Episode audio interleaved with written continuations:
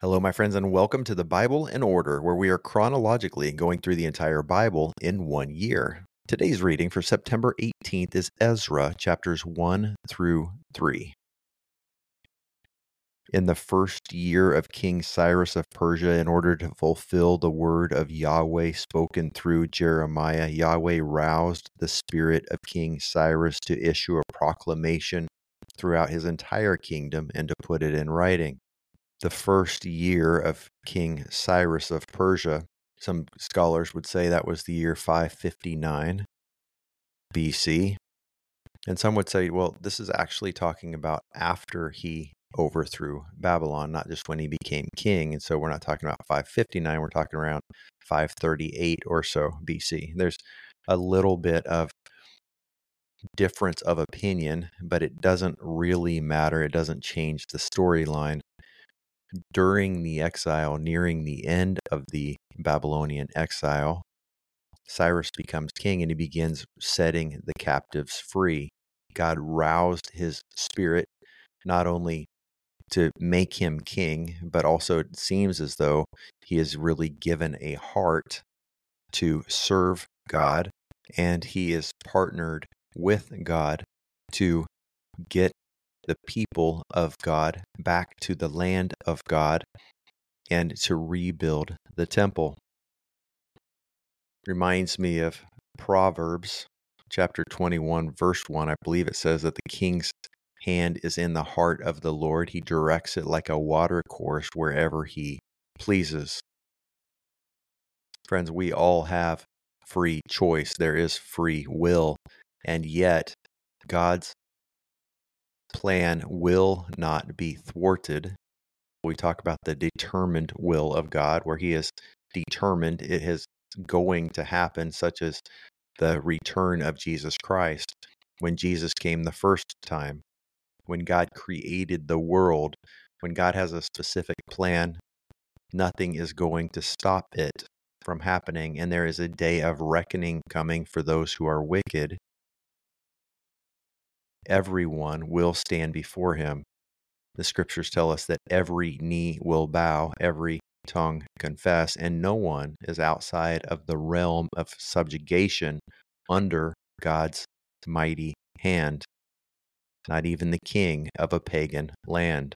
You see down in verse 5 the family heads of Judah and Benjamin, along with the priests and Levites, everyone whose spirit God had roused, prepared to go up to rebuild Yahweh's house in Jerusalem. Of course, you guys are Bible scholars and you know that this third temple that God is building currently across the world is made up of living stones.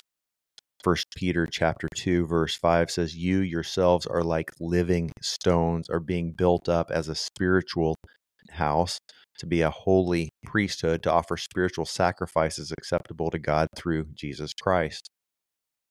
We are a spiritual house of the Lord, and God is rousing his people in this time to build up a spiritual house for him. The temple of God has been laying in ruins throughout much of the world. In our cities today, and it is time that we get our stuff together, that we let God's Spirit rouse us so that we get our houses in order and that we cleanse ourselves of all impurity so that we can be fashioned together. In addition to being purified, we need to be sanctified. And in addition to being sanctified, we need to be built up and we need to mature there are three aspects to it. We need to become mature so that we're not offended by everything that takes place around us. We need to become marked by love for one another so that we can be unified. This is what God is doing in this time. Chapter 2 gives us the genealogies of the at least the names of the different households of the people who are coming back and some of them in verse 59 were unable to prove that their ancestral families and their lineage were Israelite. And then a few verses later, some searched for their entries in the genealogical record, but they could not be found, so they were disqualified from the priesthood. And some might say, well, that's not fair. But maybe it's not fair, maybe it is. But the thing is, it's important that God preserved for us an accurate genealogical record so that when the Messiah did come, we're able to document and know for certain that he is from the line of David, of the tribe of Judah, and that it shows us that we can trust the prophecies that said he would be the lion of the tribe of Judah and all of the others, so that we can trust that God is a God of his word. If only we were more like him in keeping our word. I believe that's another thing that God is working on us for. In chapter 3, they set up the altar on its foundation and offered burnt offerings on the morning and evening for the morning and evening on it and to Yahweh, even though they feared the surrounding people.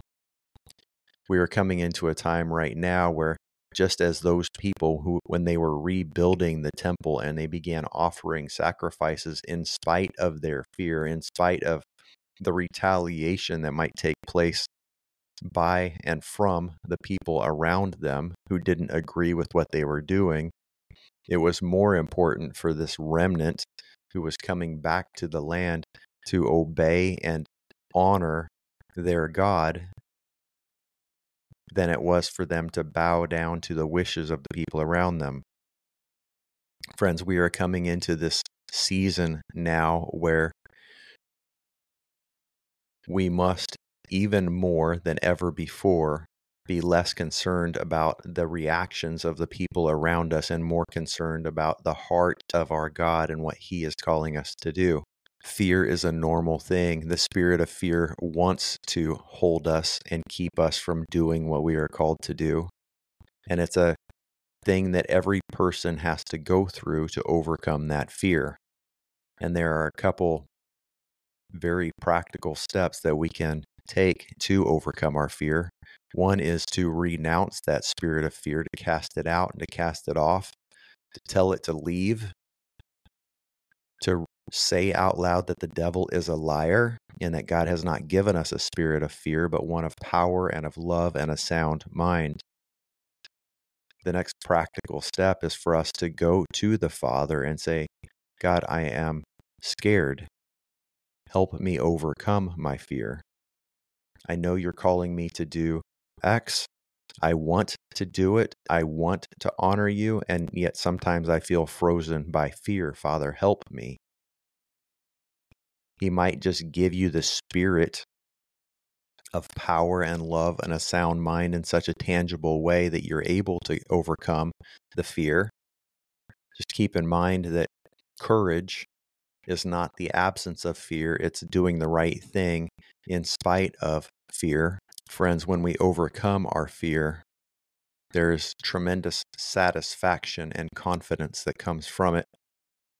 So let's overcome our fears together. Let's encourage one another. Let's inspire one another. Let's do whatever it takes to overcome our fears. We come to this curious verse at the end of chapter 3 in verse 12. Many of the older priests, Levites, and family heads who were who had seen the first temple wept loudly when they saw the foundation of this new temple, but many others shouted joyfully. The people could not distinguish the sound of the joyful shouting from that of the weeping because the people were shouting so loudly and the sound was heard far away. Sometimes when God does a new thing, the people who saw and experienced the old thing that God had done think the new thing doesn't measure up and it causes them to be discouraged.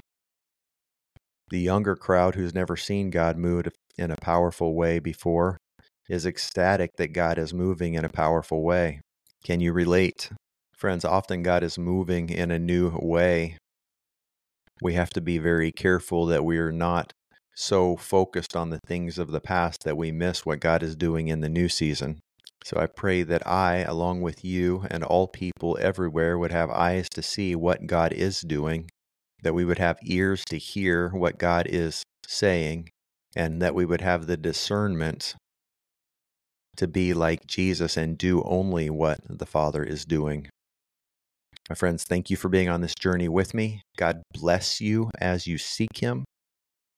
We'll see you tomorrow.